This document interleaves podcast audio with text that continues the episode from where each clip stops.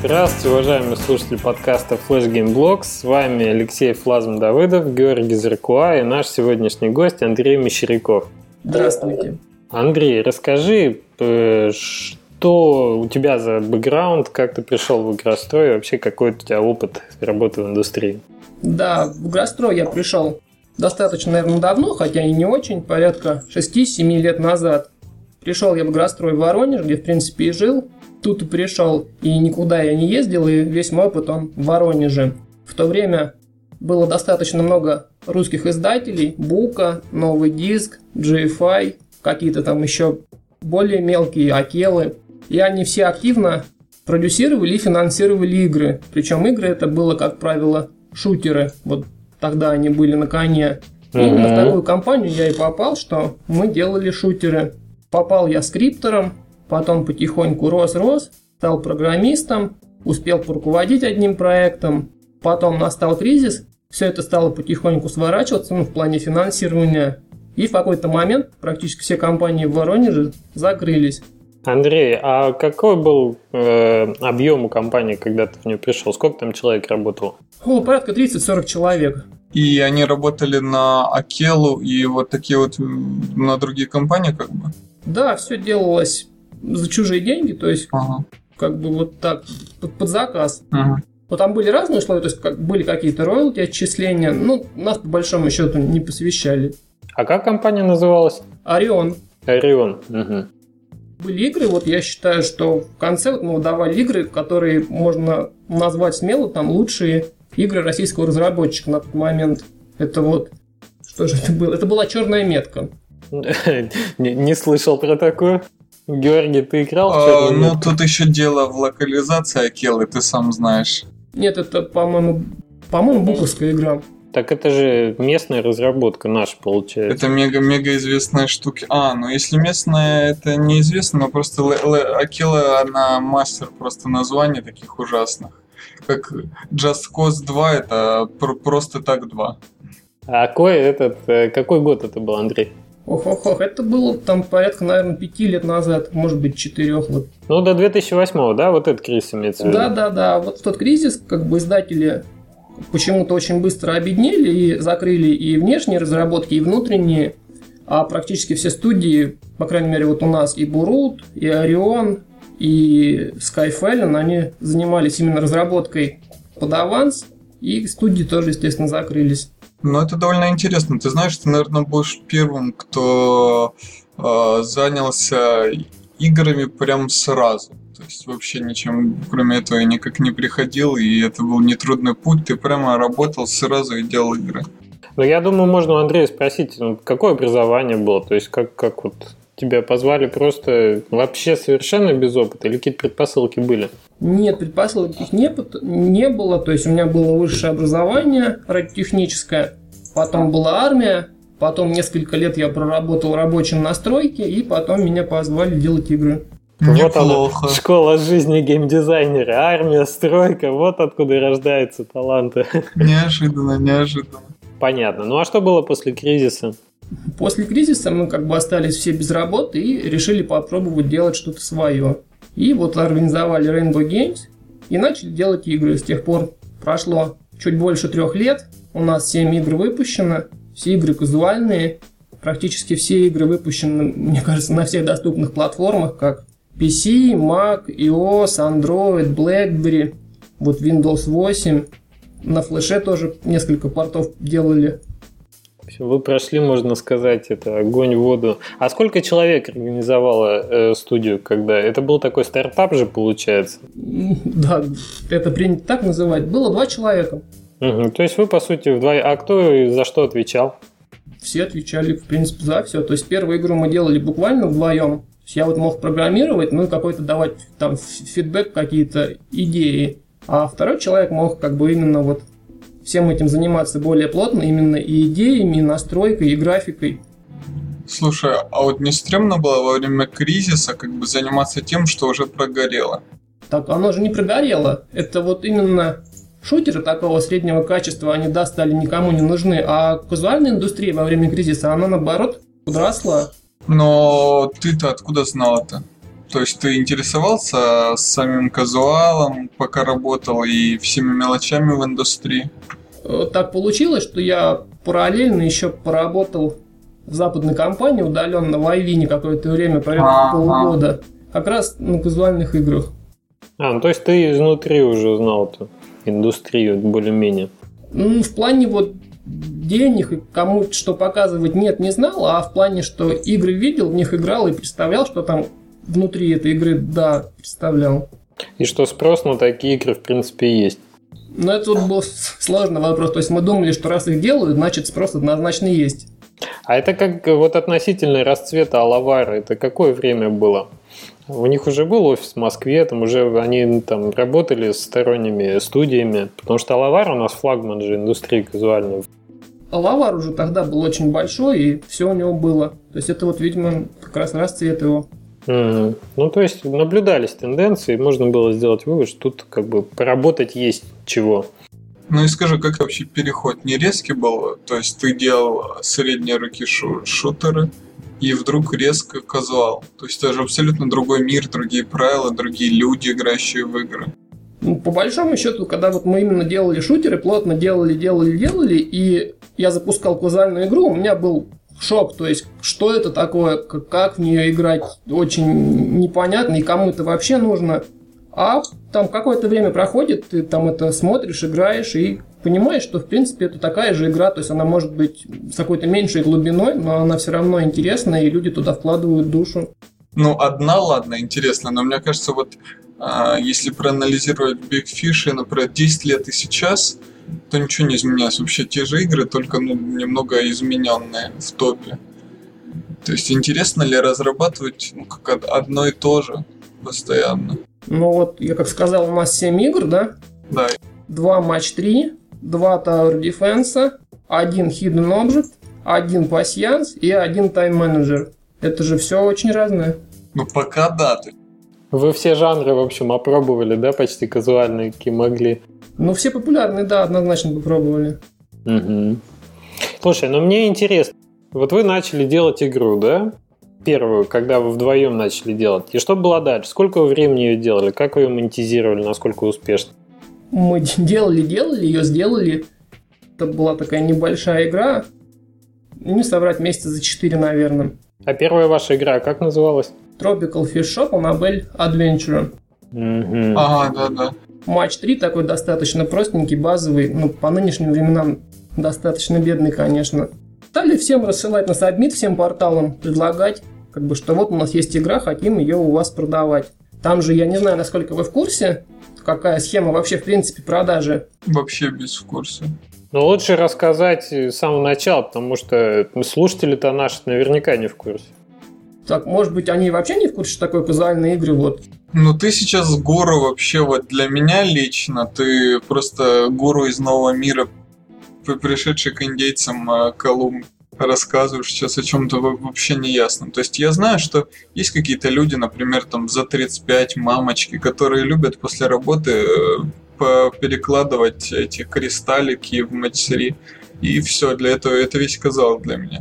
Ну, так, наверное, есть, что да, там нам тоже часто показывают слайды, что кто в вашей аудитории, это женщины, там, американки за 50, но я их, честно говоря, никогда не видел, что они любят, мне очень сложно сказать. Поэтому, по большому счету, как бы делаешь для себя, ну, конечно, то есть смотришь, что там вот в топе, говоришь, ну, вот мы будем делать так же, только лучше, и там с другой историей, и все, потом полгода делаешь вживаешься как-то в образ, становишься у плиты, в фарточке, нет?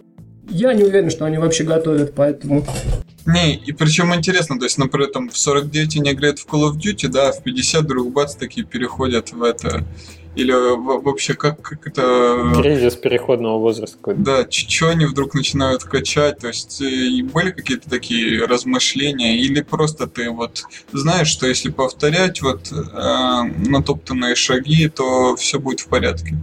Да, вот в этом плане казуальный рынок, он очень консервативный. Вот за все время, что мы занимаемся, пожалуй, родился только один вот новый жанр. Это вот тайм-менеджер – типа вот «Дороги Рима», что бегают человечки и что-то там делают. Остальные жанры были вот как были, так и остались.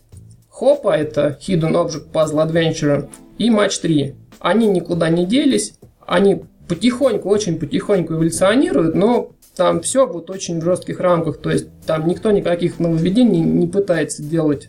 Угу. Тогда как же одна игра выиграет у другой в итоге?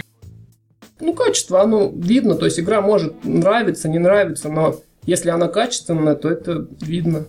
Ну вот, а мне знаешь, что интересно? Тут довольно много же игр, наверное, примерно одинакового высокого уровня качества на этом рынке.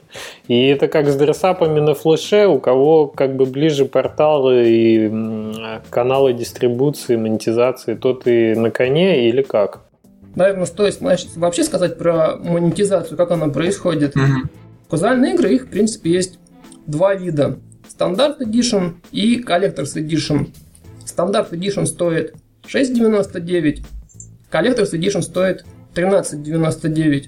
Даже цены фиксированы жестко. Да, да, конечно. Вот. Игрок ее скачивает, то есть это идет по системе try before buy и играет. Причем играет час, и через час у него спрашивают, ты будешь продолжать? Тогда плати. Либо если не будешь, тогда, тогда не будешь. То есть вот игрок целый час играет, он должен как бы всем этим проникнуть настолько, чтобы захотеть через час игры отдать там 7 долларов или 14. То есть это вот далеко не каждая игра может держать напряжение как минимум час, а потом еще, чтобы человек сказал, да, я действительно это хочу, возьмите мои 7 долларов. Угу, так. А это ты программируешь, э, чтобы она ровно час или оболочка бигфиша? Игру Ой, ты отдаешь, как она есть, без всего, а у каждой компании свой враппер, и они уже а. сами этим занимаются, и снятием денег, и вот этим ограничением часа, и всем остальным. Вот, и никакие авансы вот тут не принято. То есть ты отдаешь игру, ее берут, даже по условиям не торгуются условия, вот только стандартные, там никаких других нету, процент больше, процент меньше, такого не бывает, этого нельзя выторговать. Ты отдал, ее разместили на сайте, люди скачали, сколько скачали, люди купили, сколько купили. Собственно, все, на этом кончилось. Ее как бы не принято не обновлять, не развивать. Там никакого маркетинга как бы ты не можешь сделать. То есть игра как сервис тогда еще не, не существовала? Но ее как бы сейчас нет вот в этом. Это очень интересное условие, очень интересно. То есть тут это чистое соревнование просто по качеству игры, например, то есть заметность иконки, заметность названия, популярность и все. Да, и все. Просто великолепно. У портала есть какие-то рекламные места, но он туда игры ставит сам и сам решает, что поставить. То есть он смотрит, что ага, вот эта игра идет хорошо, я ее поставлю и подтолкну вверх. А сам разработчик на это никак не может повлиять. Понятно. Ну так вот вы сделали первую игру. И куда вы с ней пошли? Мы стали рассылать всем-всем-всем, как бы до кого смогли дотянуться. Ну и на FGL залили, между прочим, да? Ну да, решили сделать еще флеш-версию. Ну, uh-huh. конечно, мы думали, что она будет толкать продажи скачиваемой, но этого не произошло. Угу. То есть все, всем разослали, все сказали, ну кто-то сказал да, мы берем, кто-то сказал, что нет, знаете, качество не соответствует, мы не можем ее взять. И начались продажи. Ну, вас э, как бы порадовали продажи? Вообще уровень продаж позволил вам дальше существовать, так как, как студии там успешно может нанимать новых сотрудников? Или были проблемы? Насчет продаж, вообще вот казуальный рынок, он, он очень долгий. Вот представьте, mm-hmm. что у вас релиз игры в январе. То есть вот в январе игра вышла, допустим, прям 1 января. Mm-hmm. В конце февраля вы получите отчет, как она продавалась январь. А в середине uh-huh. марта только придут деньги за январь. То есть это прям очень-очень большой разрыв. Ну, это очень похоже на пассивный заработок, ну, то есть на монетизацию флеш-игр на своем портале, на самом деле. И игра продается первый месяц, может быть, два, а потом уже все становится достаточно грустно, может быть, там третий, четвертый, пятый месяц игра приносит, ну, 10% от первого месяца. А длин, длинный хвост вот там существует? Вот раньше говорят, что был, но мы этого не застали момента. То есть мы вот уже попали, когда рынок визуальный практически не рос, а падал, и сейчас становится все хуже и хуже. То есть игра делает деньги первые два месяца, а потом по экспоненте убывает вплоть до нуля, да, в течение там года или полугода, да? Нет, оно также продается там даже в течение трех лет, но уже какие-то суммы там незначительные, там порядка тысяча, две, три тысячи долларов в месяц может приносить. А отчеты все равно приходят, то есть... Конечно, конечно, отчеты приходят, а они, мне кажется, будут идти до самой смерти. Это приятное чувство. Ну, это так похоже уже на пассивные некие заработки. Не, ну вот хвост есть у хитов, разве нет? Типа Zoom там и... Ну, есть, но очень мало каких игр есть, в принципе, хвост. Ага. Не, ну хвост это вот о чем мы говорим. Например, э, на флеше, да, он может быть даже меньше 10% в месяц. Это же не значит, что вот такой толстый будет идти, как первый пик, хвостом годами. Ну, конечно, нет. Это может быть и 10% от первых месяцев, может быть 5%, но когда игр становится больше, то получается такой вполне приемлемый бюджет ежемесячный, чтобы уже не думать как бы о выживании студии, скажем так. Вот это-то имеет место? Да, конечно, учитывая, что как бы практически каждая игра, она еще потом портируется на iOS, Android и куда-то там еще на Mac. Отовсюду это идет как-то. То есть, да, какая-то сумма значительно набирается. Причем портировать же просто, раз игры с такими простыми механиками, без особых там завихарюшек, правильно? Ну, я бы поспорил. Портирование это всегда как бы сложный процесс такой, достаточно долгий. То есть вот QA, даже очень быстрая QA идет вряд ли меньше месяца. То есть ты месяц переписываешься с тестерами. Это, по-моему, это достаточно долго. А, ну, то есть я, я этого не знал. QA это, чтобы, может, если кто не знает... Quality Assurance. Ну, то есть это проверка на качество. А вот э, расскажи, ты бываешь на, например, конференциях или вот как-то вот обсуждаешь хоть с кем-то это? По большому счету, мы всех знаем как-то заочно, и ну, по скайпу можем пообщаться как-то онлайн. На конференциях, да, бываем на Кузал Коннекте в Киеве. Ну, по большому счету, это просто как вечеринка, там пользы какой-то вынести, минимальные шансы. Слушайте, а я вот слышал, что казуальный рынок и все его как бы разработчики, они такие какие-то очень закрытые. Может быть, это было в связи с высоким уровнем конкуренции. И я так понял, что не принято ни цифры озвучивать, ни как-то тесно общаться, ни опытом обмениваться. Вот есть такой момент? Ну, каждый портал тебе шлет договор, там они от 10 листов до 50, и что там можно сказать, что нельзя сказать, как бы ничего сказать нельзя, поэтому, естественно, публично никто ничего не рассказывает. Ну, ты пока еще ничего не нарушил? Нет, я назвал только, что есть порталы, и они продают игры.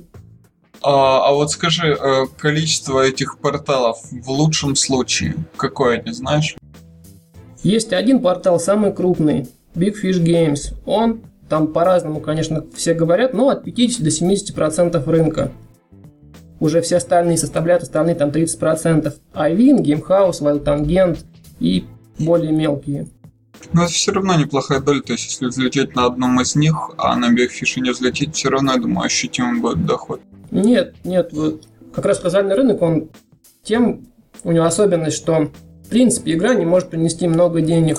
Ага. То есть, потому что вот есть аудитория портала какая-то, она на мой взгляд, достаточно небольшая. У порталов там, у многих там порядка 100 тысяч. Вот даже если они все скачают, сконвертятся, там какие-то люди купят, все равно бешеных сумм не получится. И заработать миллион, в принципе, невозможно. Но если 100 тысяч купят игру за 16 долларов, то это будет неплохо все равно, мне кажется. 100 м-м, тысяч скачают, сколько-то а. купят. Вот. Ну вот какой примерно потолок, как ты считаешь? Самое хорошее, что я слышал, это порядка 20% конверсия, то есть каждый пятый. Ну, тоже вполне неплохо, то есть. Так, погодите, дайте я посчитаю, я что-то туплю. То есть 100 тысяч скачала, из них пятая часть купила. Ага. И сколько это получается в деньгах? Вот если по 6 долларов считать, то получается сколько там? 120 тысяч, да? 120 тысяч с игры. Отсюда же еще берет портал свое. Так. 70% твои нет. Портал себе забирает от 60 до 80 процентов. Ничего себе! Серьезно? Абсолютно. То есть он забирает 80% твоих денег? Но он их считает своими, он считает, что он тебе отдает 20% своих денег. Потом еще, короче, налоги и делиться с кем-то. Так, погодите, я веду бухгалтерию, значит, 120 тысяч с игры в идеале, да, из них мы а. вычитаем, э, ну, например, даже 70% Эм, портала, и остается что, порядка 40, там 30-40 тысяч, это в лучшем случае с игры? Это, это с одного портала имеется в виду, это вот... Так, но это с одного портала уровня Fish, который монополист почти, нет? Да, да, да. Ну, то есть максимум мы на 2 это умножим цифры, получим, что за игру, ну, там 60, 70, 80 тысяч, это очень здорово, да, сейчас заработать. Да, это игра хорошего уровня, которая заработала за там. Мы говорим о первый месяц продаж. Вот такую сумму там порядка 80 тысяч. Ну и флазм это, во-первых, менее рисково, чем во флеше, я так понимаю. То есть, если ты сделал качественную игру, она точно не прогорит. Да, то есть, если ты не экспериментировал, а делал то, что принято, и она действительно качественная, то, как бы, скорее всего, она будет продаваться хорошо. Насколько порог вот входа в эту индустрию высок? То есть можно сейчас, там, я не знаю, любому флешеру взять, переориентироваться, сделать там... Вообще казуальные игры на флеш-платформе делают? Нет. Как принято их делать? В чем разрабатывать? Каждый пишет что-то свое. То есть C++ движок у каждого свой, и он в нем делает игру. А насчет того, чтобы вот флешер взял и переориентировался и вошел, я вчера специально посмотрел топ-10 фиша по размерам игр, вот выписал. Есть вот три игры больше гигабайта, три игры порядка 500 мегабайт, три игры 150 мегабайт и одна игра менее 100 мегабайт. То есть вот вы представьте, что три игры с гигабайтом контента. По количеству 3D затрат, да? А вот твоя игра про Тропик Тропик Tropical Fish Shop? Да, вот я же играл в нее. Это была демка, типа, то есть э, флешка, это не полная, да? Ага, то есть там куча-куча-куча контента. Нет, это, ну, это было достаточно давно, и мы делали вдвоем, естественно, мы не могли сделать какую-то кучу ага. контента. Было что-то минимальное на тот момент. Ну просто, знаешь, гигабайты контента, они так считаются ну, это весьма условно показатель. Да, Мне да. вот знаешь, что больше интересно? Вот вы сейчас делаете в команде, сколько у вас человек и часов уходит на такую стандартную казуальную игру? Если говорить в среднем, то принято говорить о 6-12 человеках на 6-8 месяцев. Угу. А вы справляетесь как, какими силами? Так и есть? Вот это ваш статистика? Да, так же, как все. Нас вот 8 человек, и мы делаем игру больше полугода, в принципе. Ой, ну это, конечно, немало. Ну это рынок семейных девелоперов, которые вообще вот, то есть не рискуют, стабильно получают и просто вот качество, все, получают деньги. По-моему, это неплохо. То есть без оценок там розыка, без FGL ревьюеров, там на Конге не взлетел, там взлетел. Ну, такая стаб- стабильность есть, да? Да, и делаешь одно и то же, и получаешь одно и то же. То есть стабильность Так, во всем. ребята, погодите, а мне вот такая еще калькуляция интересна. Мы зарабатываем в хорошем, ну, допустим, это будет у нас не хит. Допустим, это не 80 тысяч мы с игры заработаем, а 40. То есть 40 тысяч мы делим на 6 месяцев, и мы делим на 8 человек. Это получается по 800 долларов на человека в месяц. А, ну слушай, если так рассматривать, Juicy Beast, вот я же говорил, Бурито Бизон, когда делали, они делали его 6 месяцев и заработали с него там 30 штук. И это съемная студия в Канаде. Лю- любим мы, да, это чужие деньги посчитать. Сейчас я поймал на мысли. Андрей, а вот ну, одна игра же, она делает 6-8 месяцев. Ты же после этого все равно имеешь возможность э, представить ее на других платформах. Вот это насколько выгодно? PC-платформа самая большая для таких игр. А вот вы портировали на мобильную платформу, там как с этим? Все меньше, чем PC. Все мобильные платформы, ну, может быть, дали половину от PC. А знаешь, иногда бывает взлетает на iOS, например. То есть ты не пытался найти какого-нибудь э, другого паблишера, кроме вот как Big Fish или кто там? Или у вас контракт такой? Нет, просто в принципе паблишеров, которые берут такие игры на мобилке, всего два. Big Fish и G5. Ага. Судя вот по позициям игр в топах, они практически равнозначны. То есть там нельзя сказать, что-то лучше, кто-то хуже. Там у всех бывает более-менее хорошо, более-менее плохо, но прям чтобы хит-хит, такого ни у кого не бывает. Угу. Интересно, интересно. Андрей, ну вот по поводу пересечения да, рынков флеш и казуальных игр. Вы пытались портировать, какой-то кросс-промоушен сделать, так понимаю, да? Ну, вот насколько это получилось и насколько вы с флешом соприкоснулись? Ну, игру-то мы сделали, то есть соприкоснулись в разработке, да, там где-то месяц мы портировали.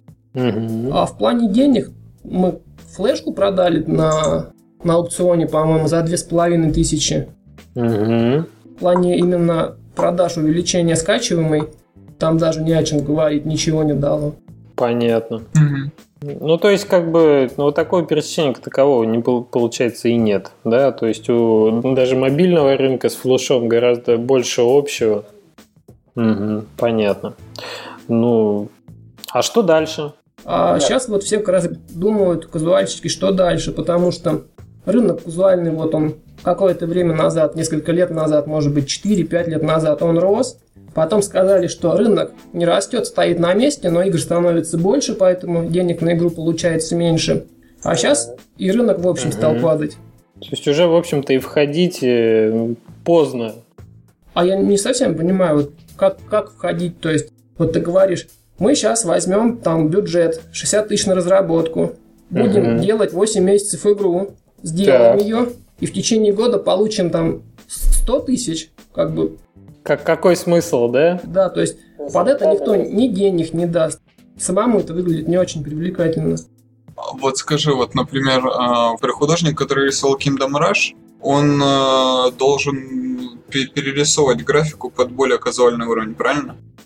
Если ты играл в Kingdom Rush. То есть она не устроит э, те порталы, правильно? Да график, может быть, и устроит, а игра, в общем, нет, не пойдет. Ну вот даже план своя зомби, которая большой очень хит, ага. на визуальных порталах себя никак не проявила. Забавно. Угу. А я думал, наоборот, она оттуда пришла, нет? Она пришла, но она пришла как бы с сайта PopCap, а вот на других порталах она никак не пошла. Как интересно, я вот вообще... Я, я, да, тоже откровение для меня.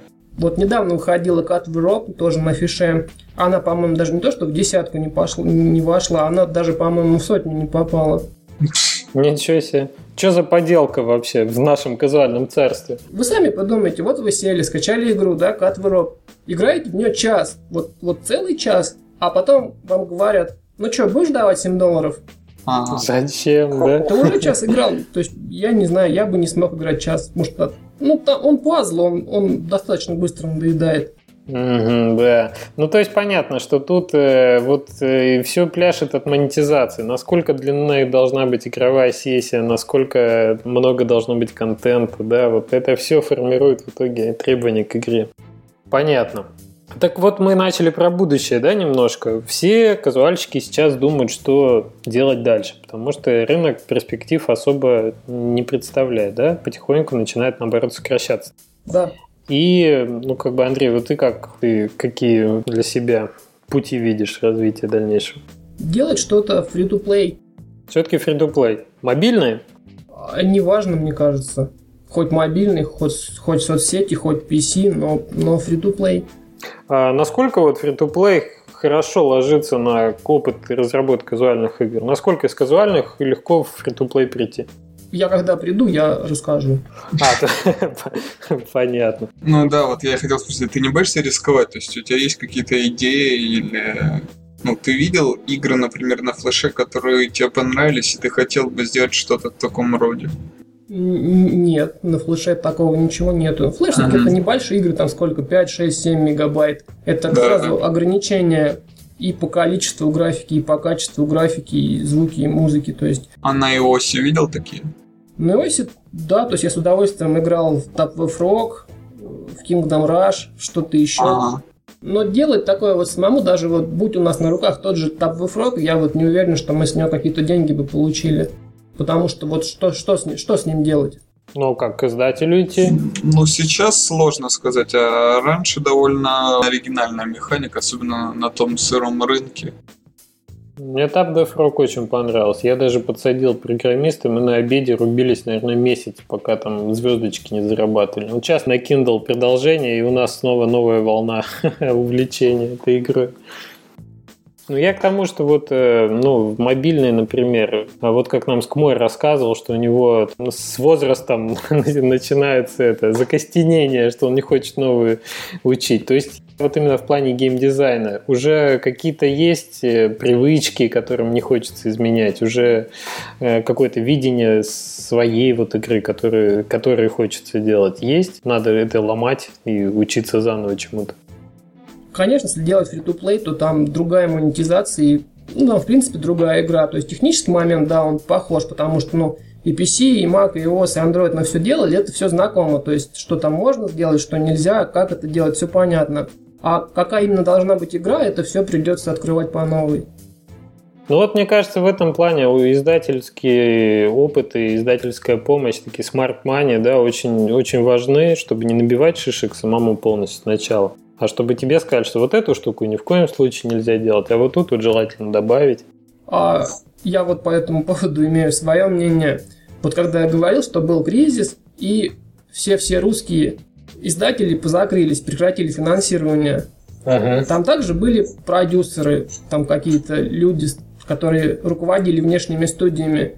И когда вот этот ритейл весь закрылся, эти же люди все дружно встали и ушли на браузерки, социалки, мобилки, то есть они никуда не делись, никакие новые люди не появились. Все люди те же самые, просто перешли на другие места. И вот будучи на тех местах, продюсируя ритейл, русский рынок, в принципе, не родил ну, ничего, что можно прям назвать хитом, а уж в массовом количестве хитов точно не было. Почему сейчас эти люди вдруг проявят себя лучше, вот не совсем понятно.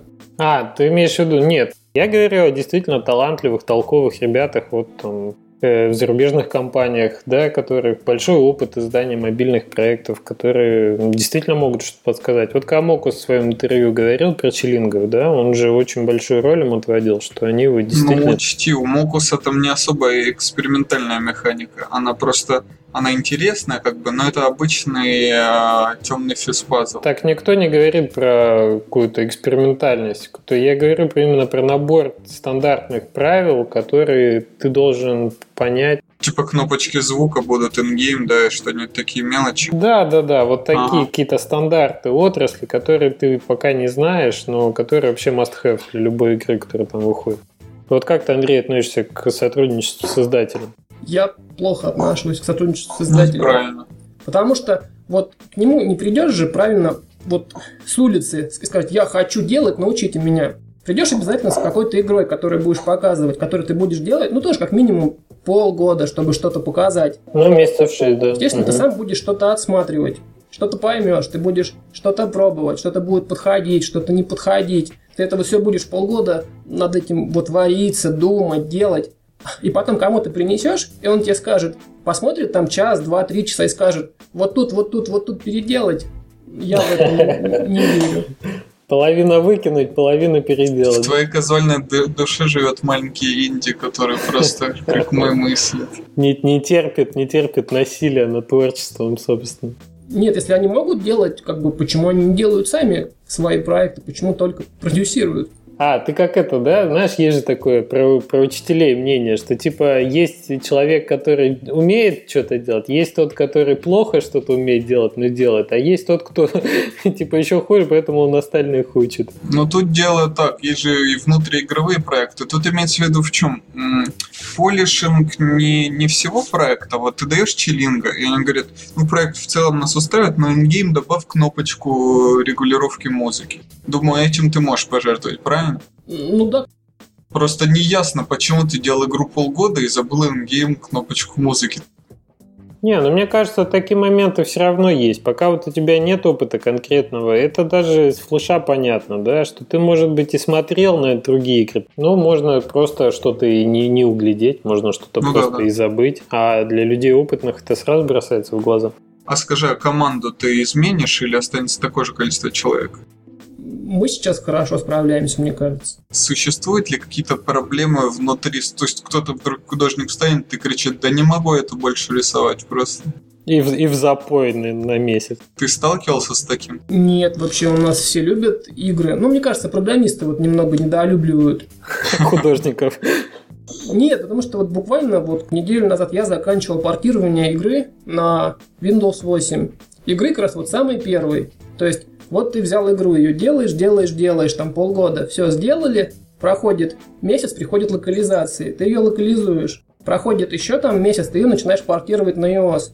Портируешь месяц, потом месяц QA, потом что-то еще, потом начинаешь портировать на Android. Спортировал на Android, начинаешь портировать на вот Windows 8. Сейчас там может быть Windows Phone 8 будет или что-то еще. То есть ты очень долго на нее смотришь, и это уже не фан, это как бы вот прям очень-очень нудно.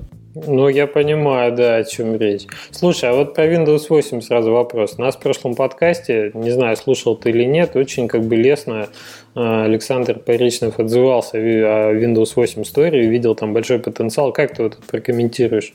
Мы туда залили несколько игр, по-моему, три. И мы пробовали сами выходить и на iOS пробовали, и на Android пробовали, и на BlackBerry пробовали. И пробовали делать маркетинг, то есть покупали рекламу, покупали какие-то там посты ВКонтакте, по-моему, даже спамерские, покупали обзоры, и это практически всегда стоило дороже, чем вот выхлоп от этого всего. То есть в минуса уходили. Да-да-да. И вот если говорить о том, что просто игру сделал и выложил ее в стор, то вот Windows Store качают лучше всего, там порядка 300-400 бесплатных копий вот в день. Угу. То есть вы наконец-то вышли в плюс Windows Store? Нет, мы там просто мы перестали заниматься рекламой. А, понятно. Ага. То есть продвижение пока гораздо меньше стоит, да? Видимо, из-за маленького, из-за маленькой конкуренции. В общем, Windows Store для вот разработчика, который просто игру сделал и выложил в Store, он будет, скорее всего, больше iOS и Android. Ну да, не затеряется, короче, игра. В общем, пока что там есть еще место. Но это еще речь о казуальных, понимаешь, флазм. Не, ну конечно, да. А вот скажи, а что вы не делаете на флеше? И вообще про инструменты разработки. На флеше не делаем хотя бы потому, что Big Fish сказал, что мы не можем заврапить флешку. Ну, не флешку, а вот флеш, сбилженный в стендалон приложение, наш прапер не поддерживает. Ага. Как бы это вполне себе аргумент. Печаль. То есть ты только вот на своих надстройках C++? Да, да, мы начинали на попкапе делать, на таком бесплатном движке.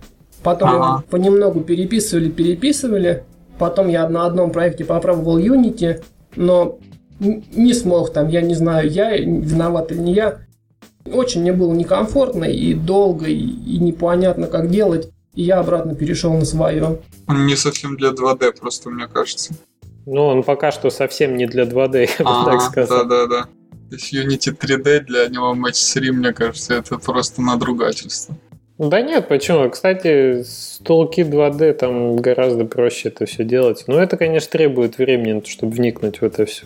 Да, по большому счету, мне кажется, самая главная проблема в том, что вот человек, который садится и говорит, я возьму Unity, я получу кроссплатформенную какую-то игру, которую я нажму кнопку Build и сбилжу под PC, под iOS, под Android. Mm-hmm. Он несколько заблуждается в том плане, что вот я уже пытался на форуме эту мысль донести, что вот у нас есть игра, и сцена, допустим, одна, вот, которая на экране занимает, я не знаю, вот 300 мегабайт или 400 или 500. Вот художник сколько хочет вот туда вставить, он вставляет. И на PC это все отлично переваривается. А когда делаешь iOS, приходится сидеть и руками все смотреть, а что же тут можно убрать? О, это оптимизация, это конечно, это обязательно. То есть, поэтому Unity, он никаких проблем в этом плане не решает. Также ты будешь сидеть и смотреть, что же удалить, что же подоптимизировать, что же склеить.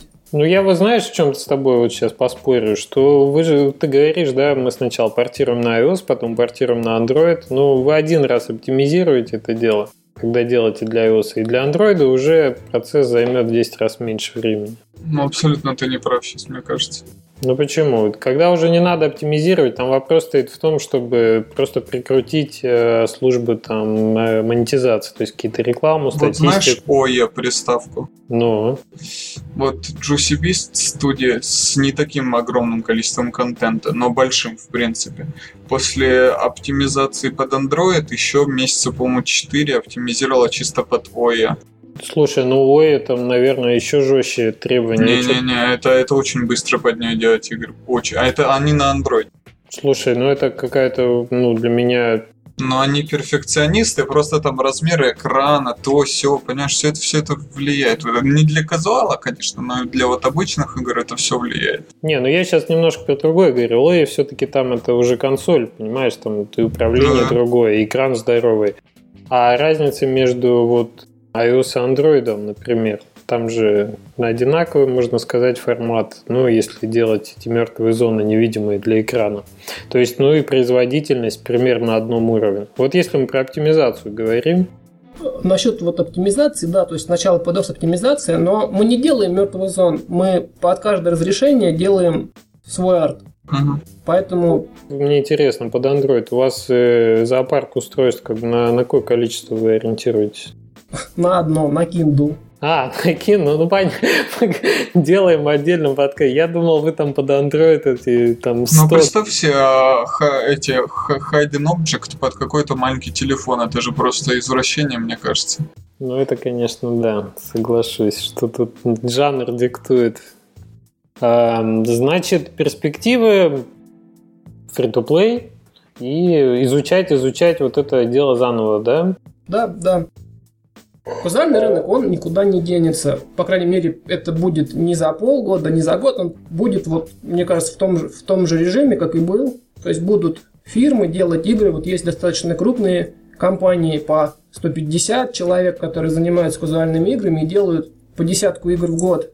Они будут продолжать делать и с каждой игры что-то там зарабатывать. И в сумме будет очень хорошо получаться. Но новым игрокам тут делать, мне кажется, нечего. Ну, а тебе не кажется, что когда большое количество разработчиков покинет этот рынок, он вновь вдохнет в себя жизнь? Дело в том, что практически все топовые игры делаются под продюсированием и финансированием Big Fish Games. То есть они выделяют бюджет, находят разработчиков и делают игры, чтобы обеспечить самих себя премиум-контентом. То есть разработчик никуда не денется. Блин, а еще и забирают 80%. То есть сами делают топовые, а 80% у остальных забирают. Про 80% я говорил не про фишей, а что в принципе есть такие порталы. А, А конкретно какие условия какой портал выдвигает, я не говорил. ну да, да. Да, соблюдаем идеи, да, все правильно. Э, То есть тылы у вас, в общем-то, прикрыты, чтобы что-то новое изучать. У вас уже такое, ну, более-менее такое надежное положение. Да, то есть есть возможность пробовать что-то новое. Это здорово, кстати. Вот это как раз и развязывает руки. Вот в этом пассивный доход и основной плюс его и заключается, что ты не чувствуешь себя в рамках выживания. Я еще хотел спросить про технические особенности. Вот расскажи, например, насколько у вас кода много? Кода, вот именно кода игры, а не движка, получается порядка полутора мегабайт на проект. Немало. Ну просто не ясно. Вот Match 3 обычная, скажем, или Hidden Object. Мгм. Она же, ну, не особо вроде должна быть большой. Как бы вот Hidden Object, помимо, собственно, Hidden Object, который действительно одна сцена, и там ты просто прописываешь, что собрать, он имеет мини-игры. Причем, как бы каждые там 4, 5, 6 минут должна быть какая-то мини-игра. Ага. И учитывая, что длительность игры в среднем там 5-6 часов, сколько там мини-игр должно быть уникальных, ну, можно представить. Ага. Но если интересно, я могу как бы, пожалуйста, отдать код игры, можешь посмотреть. Это мне ничего не даст, я боюсь. На C++ чистый код игры я просто... Андрей, а насколько процент повторного использования кода большой? То есть вы делаете второй раз игру в том же жанре, ну насколько можно уже меньше времени тратить? Но мы делали вот вторые части, и 100% кода ушло во вторую часть. А, то есть даже так. То есть графику уже требуется перерисовать, а какие-то мини-игры уже это все Да, используется. то есть какие-то там нововведения добавляются, но старое все Так если рынок и не требует от тебя нового кода, живи себе на рескинах и, по-моему, и жируй там. На аутсорс отдать разным художникам, в конце года получить там 10 рескинов, и вот тебе 10 игр разных. Есть компании, которые вот выпускают по 5-6 частей как бы одного и того же жанра, вот что приходит сразу в голову эти китайские кроссворды, где вот там крестиками ставить какую-то картиночку, составлять. Ага. Вот там было, по-моему, 6 частей этой игры. Господи, что не так с этими американскими женщинами за 50? Что в этом возрасте происходит? Может, действительно мозг уже настолько э, привык, что... Ну, вы знаете, между прочим, что по статистике, по-моему, в продуктах питания или в звуковых пристрастиях после 35 уже человек новое не воспринимает. То есть, ну, это как бы официальная статистика маркетологов. Ага. То есть, видимо, женщины уже привыкли в матч 3 фигачить, и им уже ничего не надо новое. Им просто, чтобы это было поразнообразнее. Ну, ну, одно и то же, по сути. Так, а вот скажи, есть еще существуют э, такие, ну, скажем, не знаю, как это назвать, извращенные платформы, вроде телевизора, например. А, и мамочки, я думаю, они часто смотрят телевизор. Почему бы не портануть на телевизоры? Ты слышал о такой практике? я слышал доклад от Мармелада, что такая платформа есть, и под нее они как бы позволяют что-то делать, но там ни цифр не было, ни аудитории, ничего. Я думаю, что если бы была бы так, был бы такой рынок, то туда бы пытались бы привлечь разработчиков, сами держатели платформы. Раз такого нету, значит и рынка нету. Потому что вот Microsoft, BlackBerry, то есть все, кто пытаются сейчас вот вырасти, как ну вот Microsoft ага. со своим Windows Phone, BlackBerry со своим вот BlackBerry 10, все же устраивают конкурсы на какие-то денежные, там, бесплатная регистрация, высылают девайсы.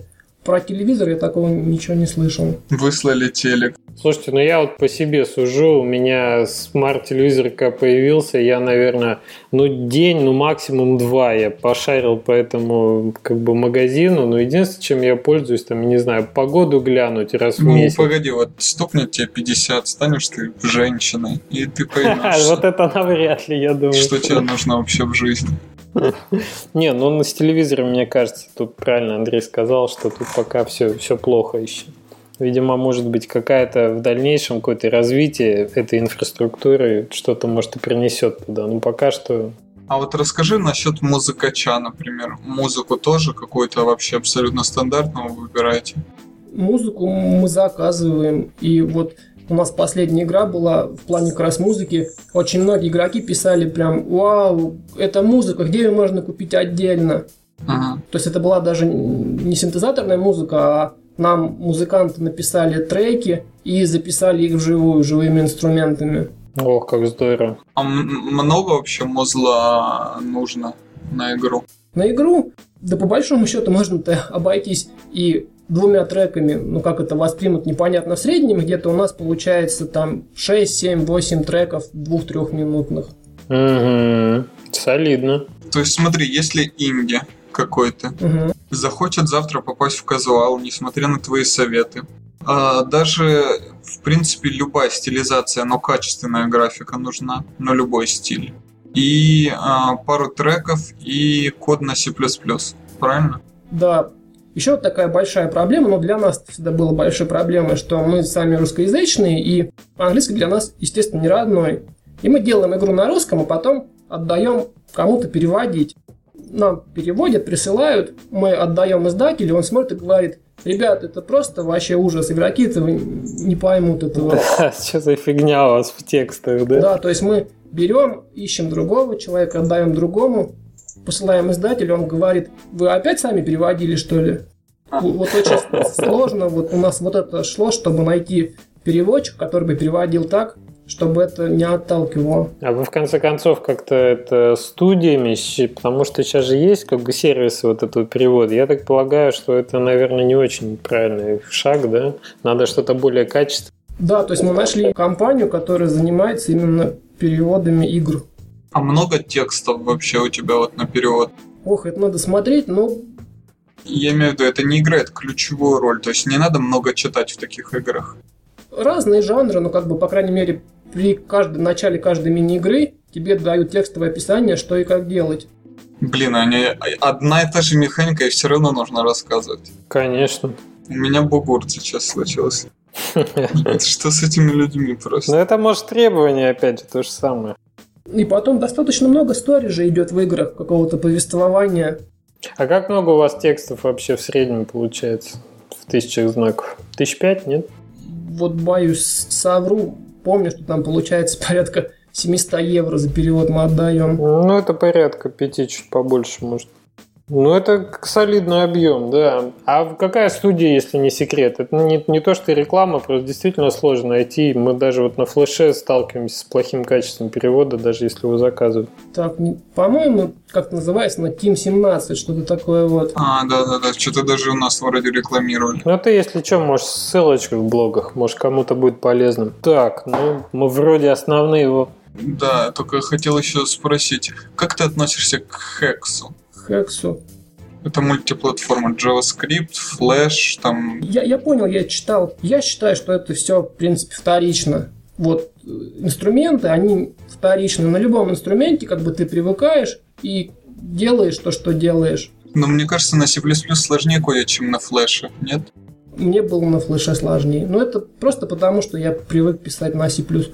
А, А вот в конце концов-то инструмент, получается, самописный, это полностью пишется на нативно, получается, для iOS, нативно для Android, или какой-то есть, типа У нас есть мармелада? движок, который какие-то обертки над функциями, типа загрузи картинку, нарисуй картинку в таких-то координатах. А уже реализация вот этих внутренних функций, она под каждую платформу своя. Мгм. Понятно. То есть такой, получается, самописный мармелад. Кстати, вот мармелад никому не рекомендую. У нас есть на нем несколько игр выпущено, и сейчас мы на нем дальше делаем Android порты, но никому не советую. Я слышал, очень низкоуровневый, да, много чего писать приходится. Нет, это все ерунда. А в чем проблема? Очень тогда? много багов, вообще нету никакого саппорта. Вот буквально у нас был баг месяц назад, который нам не давал пройти QA. Он был у них зарепорчен на, на, на форуме, там в какой-то их жире внутренней. Он лежал, лежал, лежал несколько месяцев. Я потом уже нашел какие-то мейлы, кого только нашел, всем написал, и мне ответили что-то типа такого. Мы поняли, у вас проблема, какой-то баг, можем вам предложить купить у нас э, тикет поддержки за 1000 долларов. Хорошие ребята. Да, да, да. Еще хотел бы напоследок успокоить э, тех, кто думает, что казуальный рынок умрет. Я, ну, время от времени захожу на торренты. Да что скрывать, каждый день я на них захожу, раз в Украине уже живу, могу и сказать. А, и там вот в топе поразительно, вот это меня всегда убивало. Вот знаешь, там Assassin's Creed, Call of Duty, там говорит, что новое выходит. Топ игр Алавара за неделю. И меня это просто убивает. Ну, то есть, почему кто, кто качает торрентом, блин? Но то, что ты, Игры то, что ты Алавара. не любишь э, казуалки, мы уже поняли. Не, ну вот женщины за 50, им же нужно и торренты качать, или кто-то мамам качает. Но они в топе, это, это то есть большое количество загрузок. Слушай, ну меня лично вот э, не, не- раз просили качать ферму, то- так что такие эти поступают вот от знакомых. То есть это, э, это серьезный рынок, это прям вот серьезный рынок. Не то слово. Но вот могу сказать насчет торрентов, что наши игры появляются на торрентах быстрее, чем на официальных площадках. То есть вот ты сегодня отдал игру тестировать издателю, а через два дня она на торренте. Нет, а как это случается? У издателя, что ли, где-то там утечки? Да, издатель говорит, что да, видимо, у нас кто-то есть. Говорит, но вы не волнуйтесь, как бы аудитории торрента и наши не пересекаются. А, ну то есть вы с пиратством, по сути, не боретесь, да? Как мы, как мы будем с ним бороться? Ну, там, я не знаю, торрент раздачей, ходить закрывать, жаловаться там. На пикеты Первое выходить. время мы пробовали, пробовали, но там все кончается очень быстро. Говорят, пришлите скан паспорта и документы, подтверждающие ваше авторство. И? Ну, а как, какие документы? Ты фоточку свою в игру вставь просто. То есть подтвердить-то нам нечем, по большому счету. И все, все так и остается. Ну, то есть они, видимо, тоже уже опытные ребята на таких жалобах. Молодцы. Не, ну понятно, опытные. Конечно, если их так мучают в последнее время, то И вот у нас был опыт, мы специально одну игру специально выкладывали на торрент до официального релиза, но с багом. Хитрые. Прогресс не сохранялся, и она там расползлась по всем торрентам, ну потому что вышла раньше, чем официальный сайт, это был самый первый торрент. И на сайтах люди жаловались, вот именно на сайтах издателей, что я играю, а у меня прогресс не сохраняется. А вы, а вы тролли, оказывается. не- неплохо, неплохо. Ну, получается, люди качают с торрентов и идут на официальный сайт как бы за фидбэком. Тоже молодцы, я считаю. Я вспомнил, как Алекс рассказывал, что для ну, пиар-акции как бы его игры он на торрент выложил заранее до релиза а, игру, но с, э, где главные герои были пираты, как бы, вместо обычных, или в пиратских шапках, что-то такое. Креативненько. И типа все это как, как бум произошел. Ну, с казуальными вряд ли кто-то заметит это, мне кажется. Ну, но вот когда такие игры, вроде там, не знаю, Call of Duty попадет, где все пираты, то думаю, да, это будет заметно.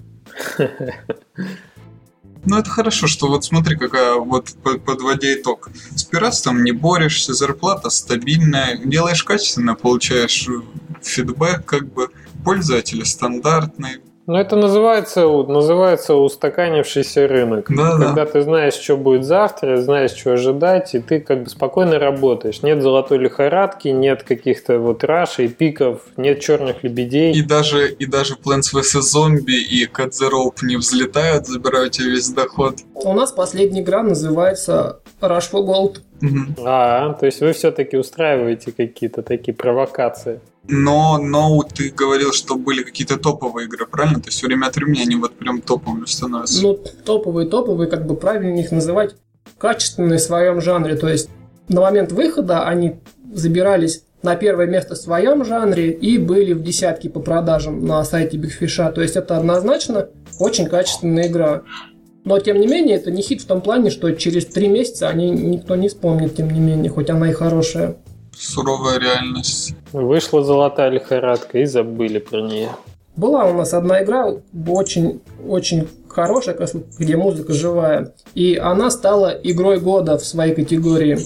А как называлась? По-русски скажу. Хроники Эмерланда Пасьянс. Угу. Забавно, что у вас существуют игры года.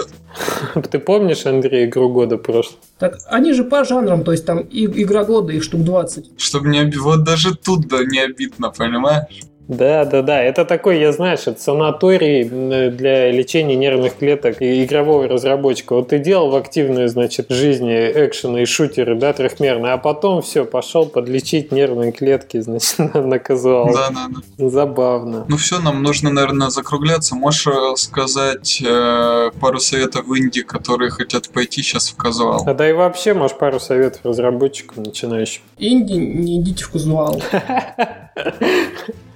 Окей. Как от Скмора совет такой неожиданный. Да, нас все что-то от Индии отговаривают в последнее время. Ага. Программисту, художнику, проект-менеджеру, стартаперу, что-нибудь такое от себя. Делайте то, во что верите, и ориентируйтесь прежде всего на мнение не со стороны какой-то там какого-то продюсера или кого-то, а на, на себя, на свое мнение.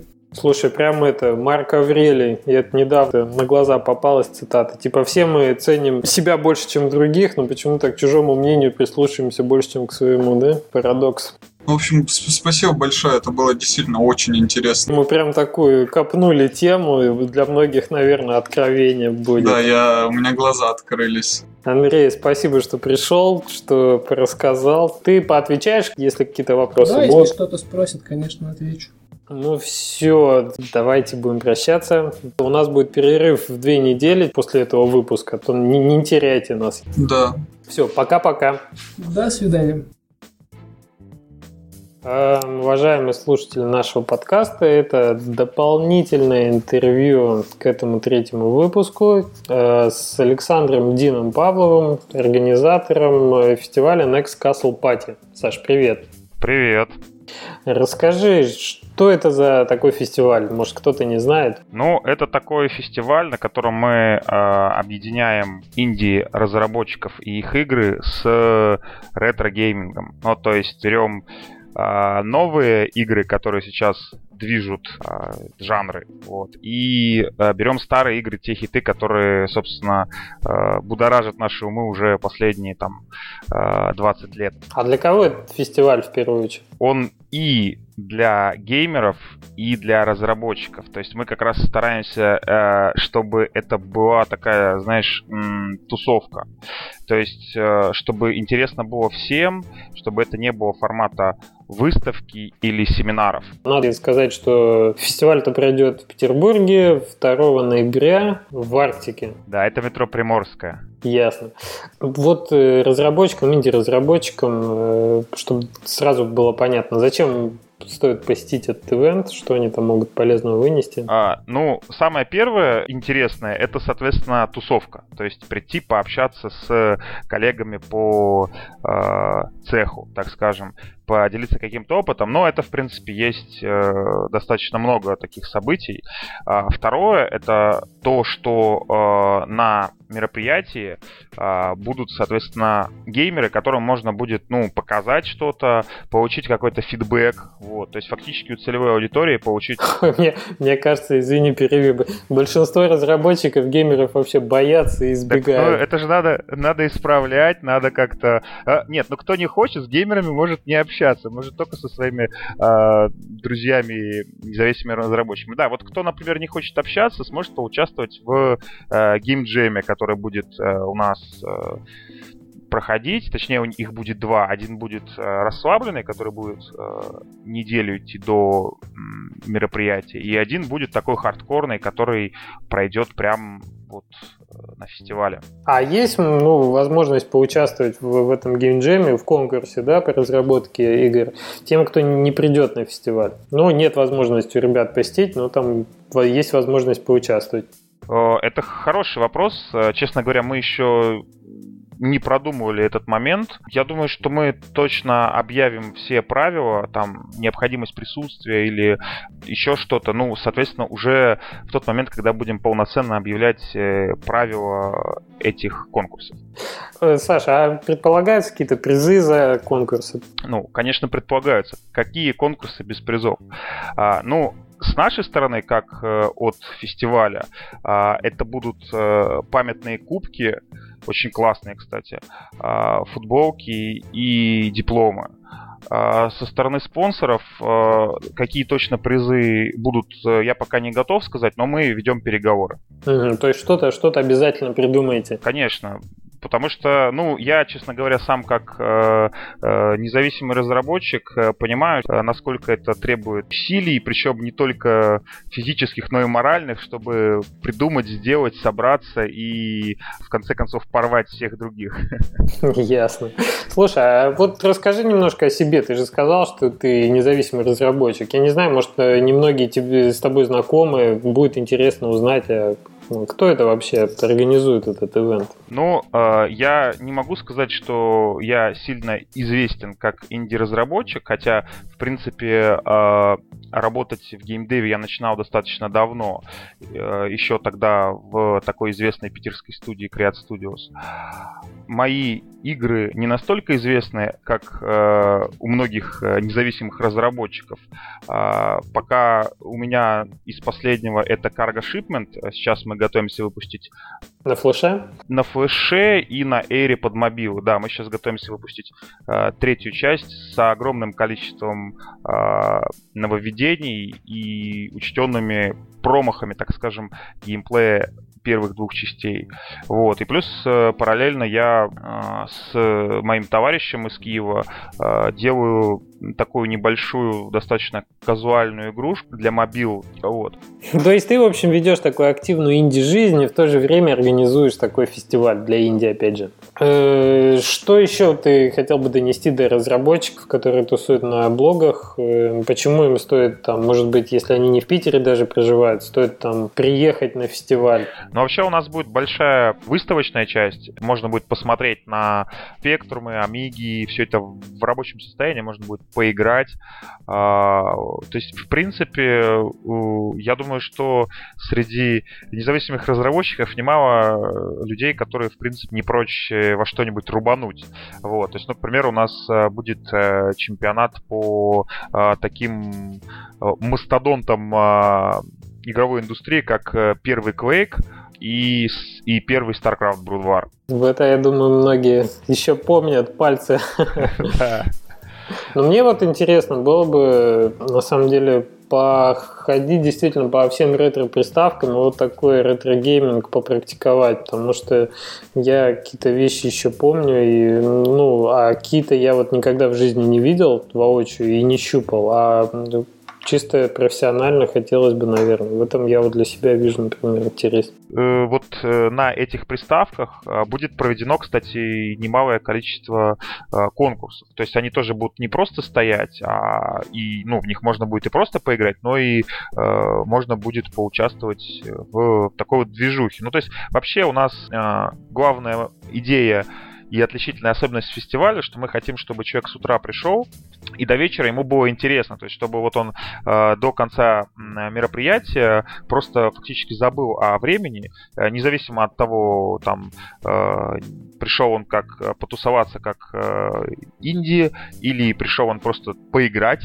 вот, или вспомнить молодость, вот, ну то есть чтобы было интересно вот фактически всей этой э, большой аудитории. Ну, я сразу скажу за себя, что я собираюсь на этом фестивале быть. Э, я тут даже возможно, буду курировать, скорее всего, э, секцию инди, то есть я буду отвечать за подготовку вот этого джема, будем какой-то свой опыт, полученный на кубках игровых, тоже попробуем применить здесь, чтобы получилось интересно. А, вот. И с удовольствием пообщаюсь со, со всеми там, ребятами из нашего сообщества, которые до фестиваля доедут, до ивента. То есть у нас будет такой между собойчик перед девгамом уже, а не флешгамом. Так что если есть желание пообщаться, там, э, подтягивайтесь, обязательно что-нибудь интересное там придумаем. А вот э, насчет каких-то вот моментов чисто ивентных, что еще предполагается такого вкусного? В принципе, я еще, по-моему, пропустил это то, что у нас будут э, семинары, э, но при этом э, доклады вряд ли будут особо профессиональными, потому что нам хочется, чтобы они были интересны и геймерам. Поэтому, скорее всего, это будет такого формата, может быть, какие-то постмортом, еще что-то. Мы сейчас с многими ребятами, которые выпустили успешные инди-игры, общаемся, и э, хочется, чтобы они просто приехали и рассказали. Я думаю, что это как раз будет интересно и э, тем, кто в индустрии уже находится, и тем, кто занимается сам э, вот этими независим... разработкой независимых игр. И при этом это будет интересно геймерам, и, возможно, часть из этих э, ребят, которые пришли просто поиграть, э, в будущем захотят э, влиться в движение. Да, да, да, донести свою идею через игры. Ну, вообще, на мой взгляд, просто игры это своего рода искусство и самовыражение. Понятно. Э, ну, в общем, я думаю, нас услышали те, кто может этот ивент посетить или хочет. Э, в принципе, информация будет на ссылочке, мы там приведем в комментариях еще. Можно будет поддержать проект на Бумстартере идет сейчас компания, то есть можно будет с большой скидкой получить билет. Можно будет подгадать время и сделать игру на конкурс. Так что, если, если вам интересно, держите руку на пульсе. А, Саш, спасибо тебе, что рассказал про это дело. Я думаю, мы еще ближе к ивенту поплотнее как-нибудь его осветим на блогах. Всегда пожалуйста. Всем удачи. Пока-пока.